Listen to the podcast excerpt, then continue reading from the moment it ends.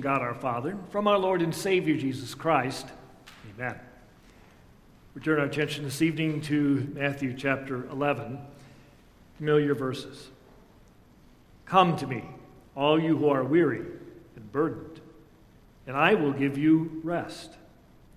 Take my yoke upon you and learn from me, because I am gentle and humble in heart, and you will find rest for your souls. For my yoke is easy, and my burden is light. We pray. Lord, may the words of my mouth and the meditation of our hearts be acceptable to you, our rock and our Redeemer. Amen. Most people know what a yoke is. Not an egg yolk, of course, but a yoke that you would put on animals, whether it's a pair of oxen or mules or horses. You may not have actually seen one being used, but I'm sure you've probably seen one maybe in a museum or in a book that depicts the settlers going west and that yoke of oxen pulling the covered wagon, or maybe pulling a plow. Pretty simple device, pretty much just a piece of wood with two loops on it, one for each animal.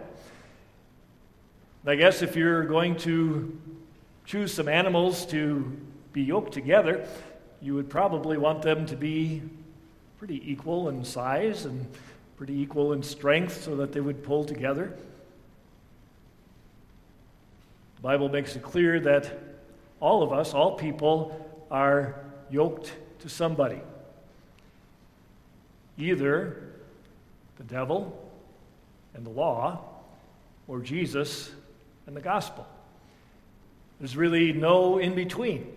And whether it's the devil or it's Jesus, either way, we're unequally yoked. The Bible teaches us that by nature, all of us are born yoked together with the devil. We're born dead in trespasses and sins. We're born enemies of God. We're born helpless to do anything about this, to, to get ourselves free from the yoke of the devil. And so he's carrying us along down the road to eternal destruction, and we can't escape. It's to all who are yoked together with Satan that Jesus calls with this invitation Come to me, all you who are weary and burdened. But Jesus doesn't want us to listen to that invitation. The devil doesn't want us to listen to Jesus' invitation. He wants to block our ears, he wants to distract us.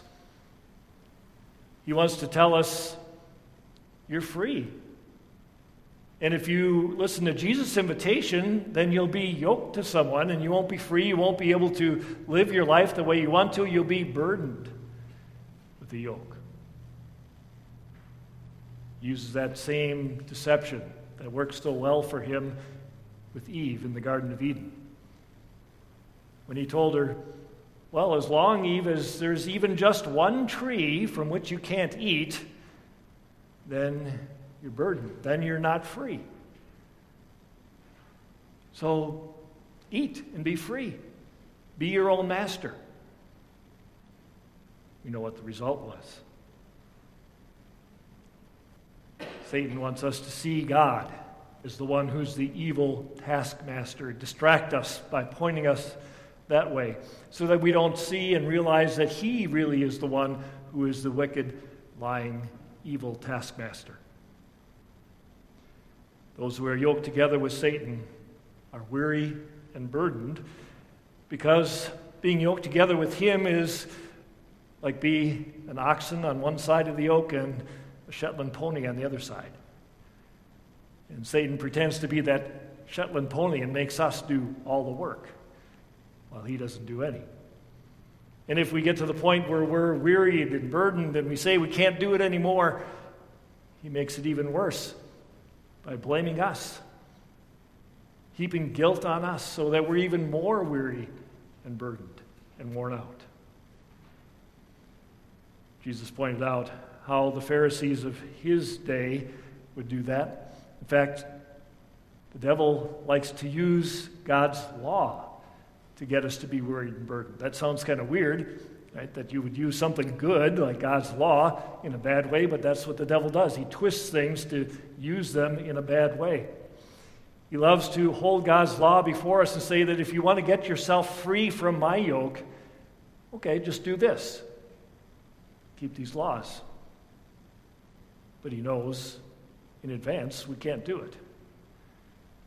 He knows in advance that no matter how hard we try, we're going to fail over and over again. He knows in advance that we're going to fail, and then when we do fail, He's right there to heap guilt on us and burden us and point out that it's all our fault. That's what those Jewish leaders of Jesus' day were doing. Pointing people to themselves, pointing people to the law, adding burden upon burden on their shoulders. Jesus warned his disciples. He said, Don't be like them. They tie up heavy loads and put them on men's shoulders, but they themselves are not willing to lift a finger to move them. If you think about the Passion history, there's no better example of them doing that than Judas. When Judas realized what he had done, and he was burdened with the guilt of the fact that he had betrayed innocent blood, Jesus. And he came to the Jewish leaders. They didn't lift a finger to help him, just the opposite. They put even a heavier burden on him and said, That's your responsibility, Judas. You've got to take care of your own sin. Still in our world today, we have people like those Jewish leaders. People who want to imply to their followers that if their life isn't really going the way that they'd like it to go, it's their fault. They don't have a strong enough faith. They're not serving God faithful enough. Because if they were, then surely God would bless them. And if they had strong enough faith, and if they've served God faithfully enough, then surely God would heal their illnesses and fill up their bank account and take care of all their family problems, and everything would be great. And then, when none of those things happen, then, like those Jewish leaders, they're right there to point the finger to heap on more and more burden of guilt and say, see, it's because you don't believe strongly enough. It's because you aren't serving faithfully enough. These legalist teachers don't lift a finger to lift the burden of guilt. They pile it on more by pointing people to themselves and pointing people to the law. Now, we too can be guilty of making others feel weary and burdened when we imply that someone who's caught in a sin or struggling with a sin, well, they just got to try harder and then they'll overcome it. We can be guilty of making others feel weary and burdened when we dismiss them, when we look down on them, when we point them to themselves and to their own power to do something. We heap the guilt on them instead of pointing them to Jesus. That's what they need to hear, right? That's what we all need to hear. That gracious invitation of Jesus Come to me, you who are weary and burdened, and I will give you rest. Rest for your souls.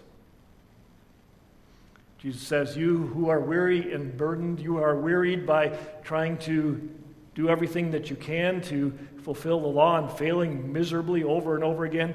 Those of you who are burdened by the guilt of your sin, you're the ones I'm calling to.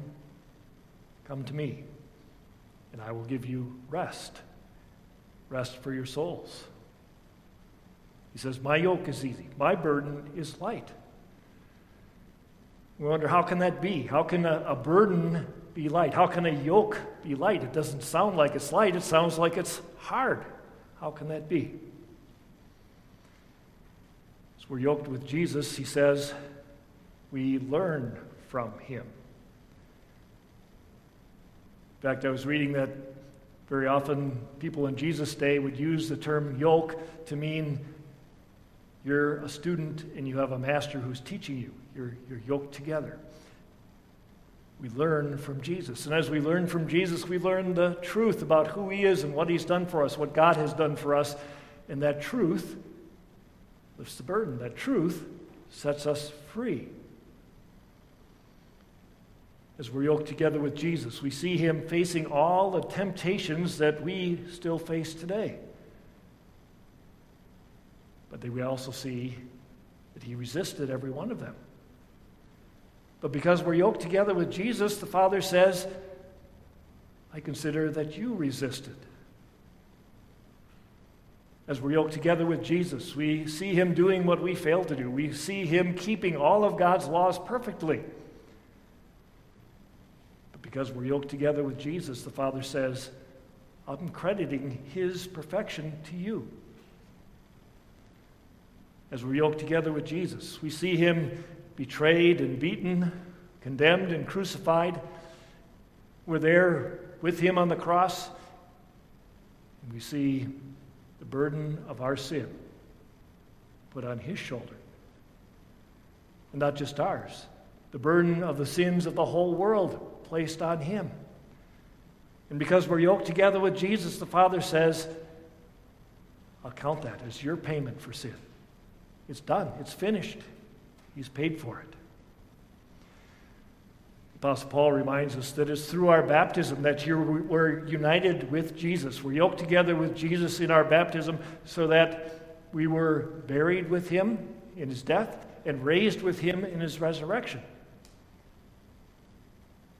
So God says, I'm going to credit his righteousness to you. And his payment for sin, that's yours too. I've applied it to you. Because Jesus lived and died for us, we have rest. We have rest from the burden of trying to earn our own way to heaven, which is an exercise in futility, no matter how hard we try. We have rest from our guilt. When, like Judas, we're burdened by our sin and we realize that because of what we've done, we deserve God's eternal punishment. By God's grace, we have someone that points us to Jesus.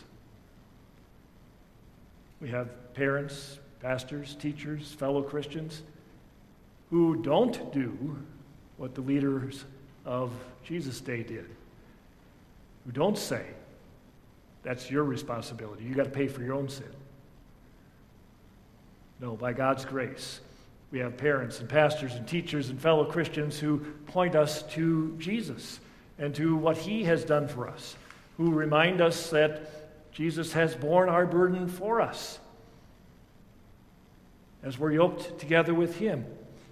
Then we get to go through the valley of the shadow of death itself and end up in the home of our Father, living there forever. Are you wearied and burdened? Jesus says, Come to me his words have in them the power to draw us, the power to enable us to do it, to come to Him. And when we come to Him, He gives us rest. He gives us rest from the guilt of our sin. He gives us rest from the fear of death. He gives us rest from the accusations and the insults of Satan. As we continue to learn from Jesus, as we review again during this Lenten season all that he has done for us, we see that he is really our good shepherd because he laid down his life for us, his sheep. We see how gentle and humble in heart he is. We receive rest for our souls. In joyful appreciation for all that Jesus has done for us, for his gracious invitation to come to him to receive rest, we can respond as Paul Gerhardt did in that verse that's before us this evening. Lord, all my life I'll cling to you. Your love for e'er beholding. You ever, as you ever me, with loving arms enfolding. Yes, you shall be my precious light to guide me safe through death's dark night, my heart and sorrow cheering.